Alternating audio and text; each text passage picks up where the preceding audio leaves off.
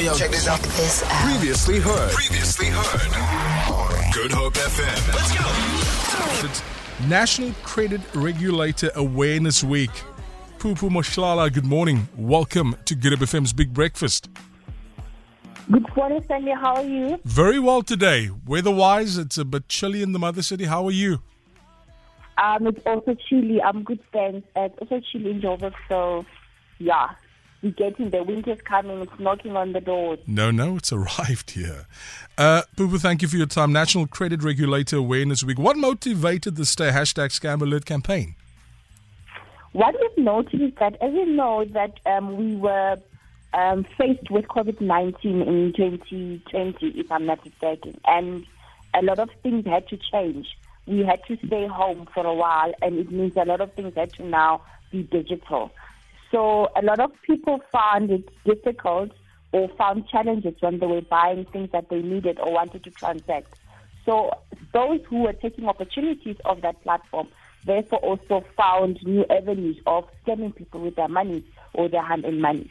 Therefore, the NCR saw it necessary so that consumers be aware of what can happen when you buy online, what to look out for, and what to be alert. Because you go to work so that you can earn something in order to take care of your family, not so that somebody else can come in and take your money. So it was important that as we now evolve to this technology era, everybody then knows what to look out for and to do that um, at what we are now faced with. Wow. Uh, why is it important to protect your ID and personal information instruments like bank cards and SASSA cards? I think it's a conversation we have uh, very often, but just the importance of it from your perspective. It- It's very much important. Let's look at the SRA, for instance.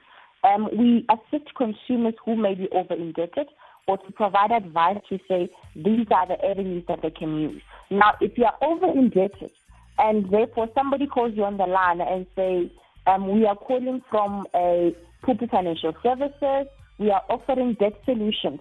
Give us your ID, you have been chosen. If you give them that ID, you don't even know what actually they're going to provide. Sure. Immediately you give them your ID, they're going to put you under debt counseling. We have a process called hmm. debt counseling where a lot of consumers who are not, who don't know much about it find themselves in, which is more like being in prison, where you are unable to make any credit transaction as long as you've given out your IDs. Somebody calls in and says, We've been sent in by government, which is what they usually say. Um, you've been chosen as one of the people to win money. What is your ID? We want to confirm. You give them your ID, they're going to go into your accounts, your profiles, and start buying things on your ID. So it is important that you protect your ID at all costs. You can, they can marry you off to people you don't know. You're giving out your SASSA account. You're going to pay tax you're receiving it via the bank. It's the third of month, and then you're going to get your SASSA grant. What happens? You find that it's 700 rand instead of the 1.8, you are receiving 1.8. What happened to the rest? You've given out your personal information. What we are saying is that if they do not have your personal information, there's nothing they can do about it. 100% National Credit Regulator Awareness Week. Uh, now, now, so this is something I'm, I'm guilty of as well.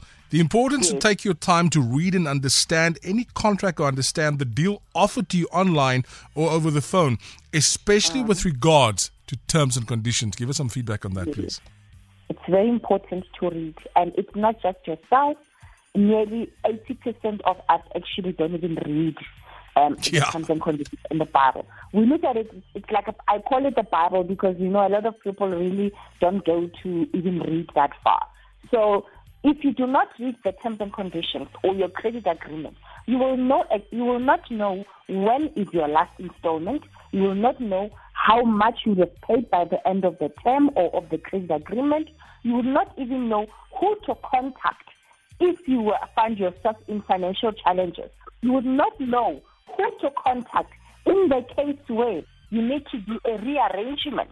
You will not know who to contact in case you want to do an early settlement. You will not know what not to do.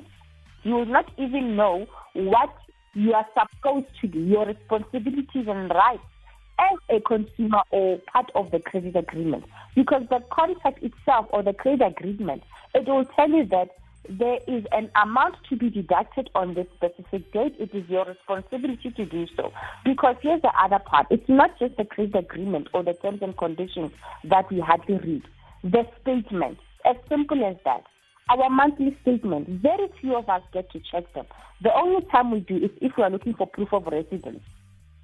And that is almost like a summary of your credit agreement because it tells you how much they are expecting from you as a consumer or their client, when they are expecting that amount, and where you are in terms of the account.